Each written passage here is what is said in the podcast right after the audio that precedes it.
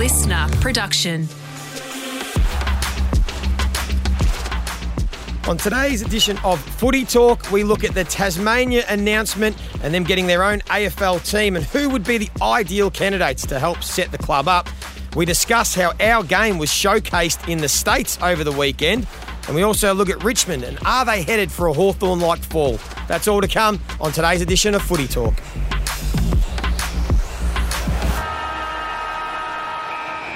Hello and welcome to today's edition of Footy Talk on this Tuesday, the 2nd of May. No, I don't have an intro like Daisy Thomas, but I do have the number one guest on Footy Talk with me, as I do every Tuesday. My man from over in the States, Nick Riewoldt. Hello, Rooey. Uh, start off with um, Mason Cox because let's be honest, he's made national news over in America. 60 Minutes, the big national broadcast, did a big feature on the big American and Aussie rules. Did you see it? They did. They, I did see it, and when they were promoting it over here in the states, I thought they must have been doing a feature on Jeremy Cameron or on Charlie Curnow, the way they were talking about uh, Big Big Meso being uh, dominating dominating the game.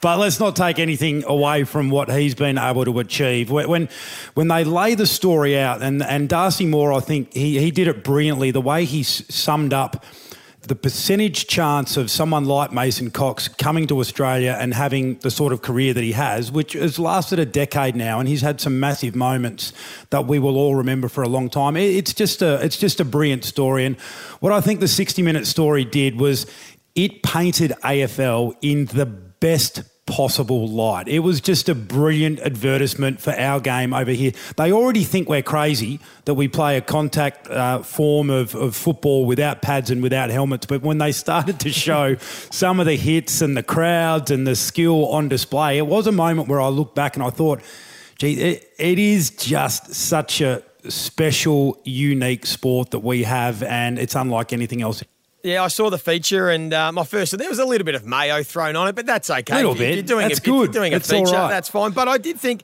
they did. They presented it in a great light. I thought they explained it really well for the the average American that uh, may have never seen the game. Let's just take a little listen to how they described Mason Cox and playing Aussie rules football. They call Australian rules football footy, which sounds cute and precious. But footy is a sport that makes American football look like a quilting bee. It's a game of almost cartoonishly violent collisions without the benefit of pads. It features nonstop trash talk and is played on a field practically the size of a speedway. As the name does suggest, Australian rules football is the national sport down under, with games that draw 100,000 fans and TV audiences that, per capita, often outrate the NFL.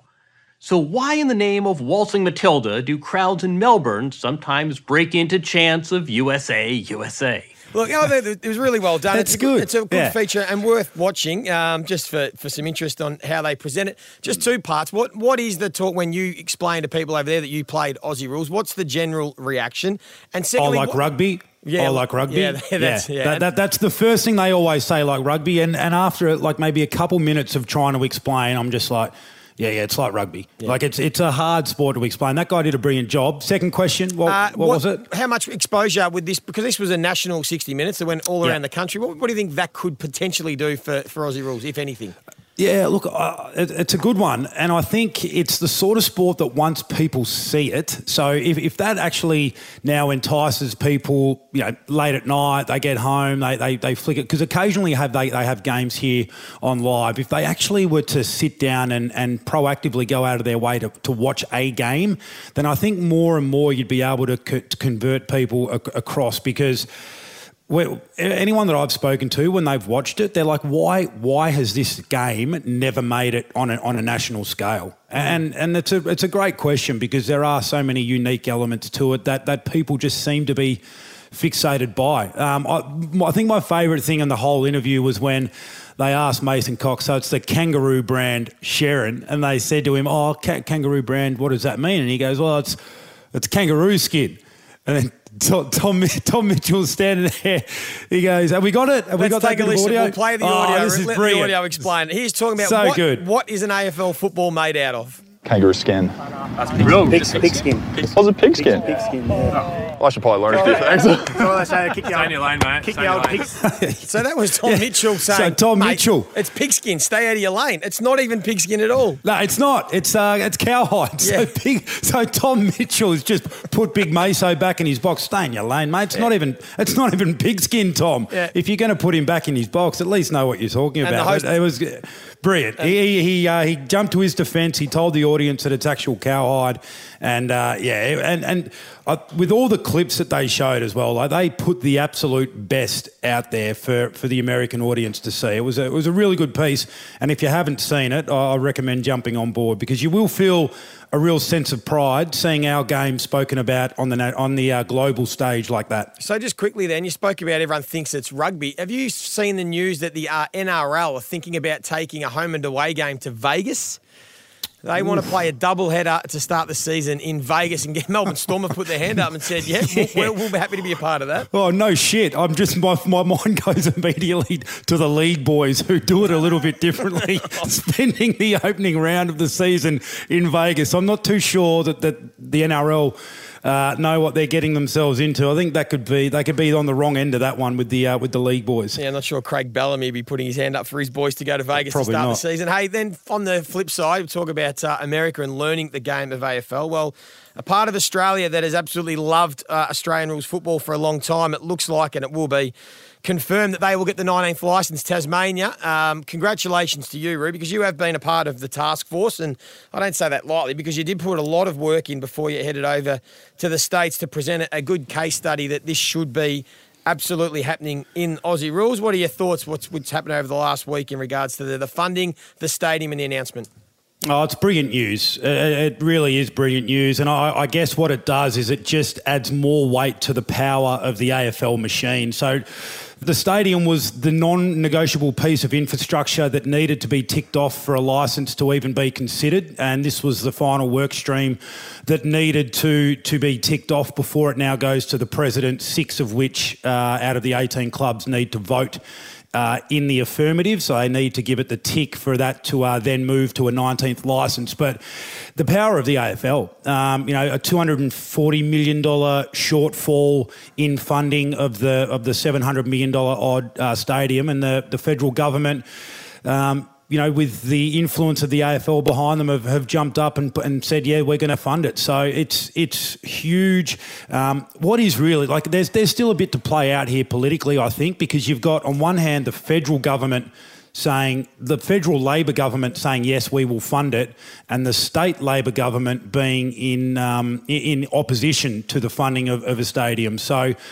You've got the, the, the federal Labor government, the state Liberal government saying, yeah, we're going to tick it off. You know, um, the AFL are going to chip in. There'll be some borrowings as well against the stadium. But um, it looks like this is going to happen now, which is just wonderful news uh, for the people of Tasmania, for, for, for football people down there and all over the country as well. Because what I, I think it does is it is it gives more weight to that national argument of it not being a, a, truly national competition without Tassie, and now potentially opens the door for, for the Northern Territory um, to, to stake their claim as well. So momentous, uh, momentous day for, for footy in Tassie. And the key now is to get it right. They have to get it right with how they set the club up, uh, how they get the list, how they build the football club. Just in sort of in short term, what are the couple of the key Yeah. points now from here for, to get a club right? Yeah, well, I think you, you know you, you need the state to get behind it as well. So you do want it to be sort of not um, you know bipartisan or tripartisan down in Tassie with the Greens and, and also the Independents as well. So you want a united state, uh, united States. So I think you know four thousand odd jobs in construction, economic growth. They're the messages now that will really start to sort of drive home the um, the enthusiasm. And, and then you're right, you've got to build out the team. So. If we're talking about a bit of a wish list, Joey, Brendon Gale's just missed out on the um, Yep. the AFL CEO job. I reckon he'd be firmly in the sights of uh, of a Tasmanian team as a as a as a great great Tassie man. Um, Chris Fagan, with you know what are we three or four years down the track as maybe a director of coaching or even the coach himself. Brendon Bolton's had AFL experience coaching. You know there there are a lot of brilliant Tassie footy people out there. Oh, like one one man that I I know would be a little bit left field, but I reckon if you if you're going to go bold, I'd be making a, a pitch towards Eddie McGuire as Yeah, the sort of right. he he he is uh, you know he's Guru. not he's not he's always going to love Collingwood and Yep. we know that but he's a he's a football man not just a Collingwood man he's a visionary I'd be making the approach to Eddie and say hey come down and, and help us steer the ship because he's got left field ideas he's um he's all about growth and, and possibility mindset so he's one from left field that I'd be uh, I'd be having a conversation with I like it, Root. I like it. Plenty to play out, but it is good news. Hey, just a couple of other news from the weekend. First of all, just a couple of MROs. So, young Sam Durham from the Bombers, who I really like, he's coming along as a player, has been suspended for one match for a rough conduct tackle on Mark Blicavs. We know they're clamping down on that. And our boy Tom Mitchell, part of the Footy Talk family, charged for attempting to trip uh, Brodie Smith. He gets a $1,000 fine for that. Kozzy Pickett, great for the D's. That wasn't touched on. He's announced a four year contract extension. There were clubs that were having a crack at him, so that's great for uh, Melbourne. And what about St Kilda? There was news overnight, Monday night, that uh, conditioning uh, and high performance, uh, the head of high performance and conditioning, Nick Walsh, has quit the footy club. So he joins David Rath and Jeff Walsh that uh, have moved on uh, in the last sort of few months from the footy club. Yeah, well, I mean, I think this is always the fallout, isn't it? When you go from what is, you know, probably a, a pretty comfortable environment to a pretty challenging environment that yields results. I mean, we're seeing it with what Ross has been able to achieve down at St Kilda in a short space of time, and some people don't like challenging environments, and this just looks like another example of that. Yeah, spot on. And of course, there was uh, the AFL reached out to Collingwood and admitted. I think they should have admitted there was about five free kicks missed. Like the last ten minutes of that game, the umpires just put the whistles away, and blokes were getting their heads Is- ripped is- off and KO'd and going everywhere. And the umpires just didn't. Seen Craig McRae? Yes, it was. He I think it up. is, and, and rightfully so. I mean, Yeah. he did he did so well. I, I wonder whether it might have been a little bit different in the aftermath if Collingwood had have lost the game, Yep. not being able to go, get over the top because he, he he he was very very pragmatic. You know, the umpires make mistakes. We make more mistakes than the umpires. We move in that we move on. That's how we deal with it. It's, always easy to say that after a win, but Yep. uh, I love the animation from Craig McRae. It was it was an amazing finish to that game too. Collingwood, Oh, my how God, good are they, the Pies? Like they just keep rolling. Oh, it's unbelievable. It's Um, it's just got a life force of its own now. Yep, and Dayne Zorko and Daniel Rich will miss a couple of weeks with soft tissue injuries, the over 30s, a calf and a hamstring, but they should be back within a few weeks. Hey, we'll take a break, We want to do real talk, shit talk. You're listening to Footy Talk, and if you're listening on Apple Podcast, Spotify, or LiSTNR, please leave us a review or rating. New episodes every day at lunchtime.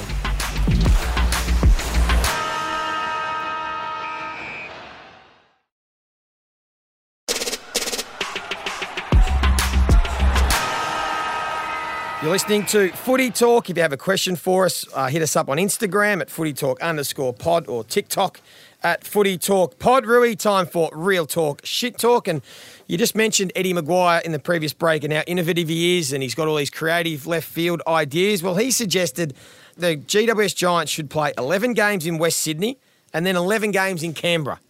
Real talk, shit talk. Uh, I like the lateral thinking from Eddie, and this is why I think he'd be great uh, to, to speak to or at least be a consultant to Tasmania. But this one's shit talk. I, I, when we're talking about an equal composition, um, you know, it wasn't too long ago that we were talking about the Giants winning three of the next five premierships. Yeah, I, I- think it's. Uh, I, I see where he's coming from in terms of growing the game. I also think it could have a negative impact on the Giants in terms of player retention. You know, if all of a sudden you're only ever playing in Canberra and at Gr- Western Sydney, um, I'm not sure that's a great advertisement. You know, you want to have the occasional trip to the MCG or to the Adelaide Oval or whatever it might be. So, see where he's coming from, but I, I don't think it would necessarily work in the Giants' favour. Hey, Joey, so Richmond, we, we know the moves they made in the off season. They were moves not just for the immediate, but for the long term in Taranto and Hopper.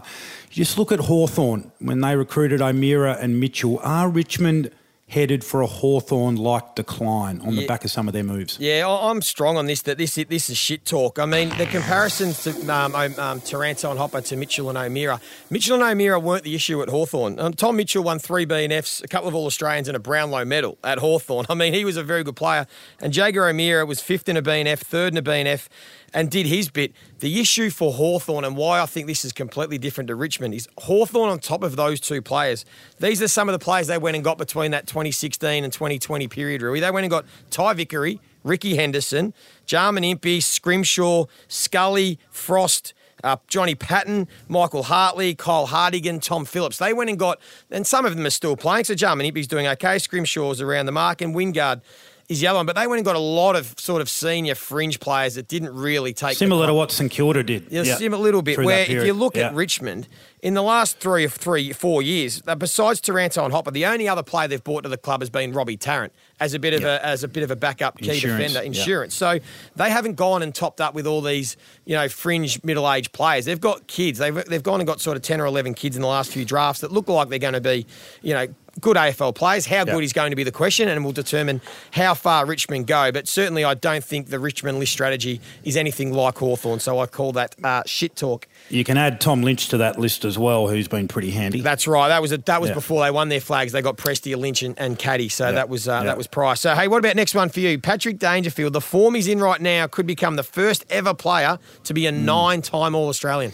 Real talk, Joey. Real talk. The way he's playing, and, I, and with, the thing you always have to remember is, and I might be given a little bit of inside info having sat on the All Australian committee, is if you're deciding between players who have had pretty similar years, the guys that have got it done time and time and time and time again, it's just human nature that, that you elevate those guys sometimes based on their reputation. 16 games is the threshold, so I think at this stage, given the form that he's in, that would that would be the only thing that would sort of preclude him from from going again and, and being a nine-time All-Australian player. He's he's lifted just when the side needed him to. You know, a lot of talk after those first few losses that uh, the Cats were, were sluggish, they were lacking motivation. Danger didn't look great, but gee, he's uh, he's been right at the forefront of their turnaround, and they, they look really really good again. The Cats. Yeah, they look back, the Cats. Hey, Roo, before we finish up, just on a sad note, of course, you were a MasterChef winner, but you also did have a, a great relationship with uh, Jock Zonfrillo, who unfortunately passed overnight. I know you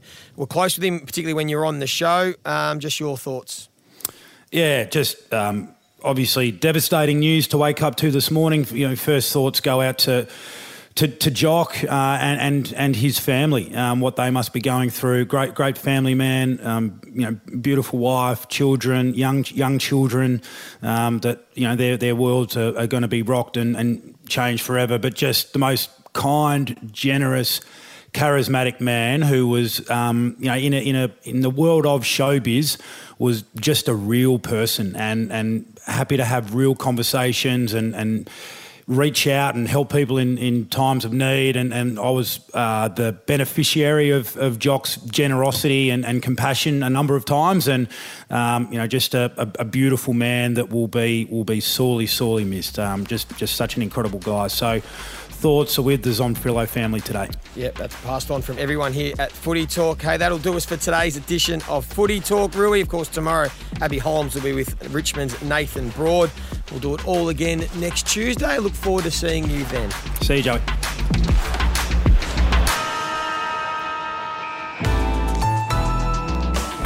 LiSTNR.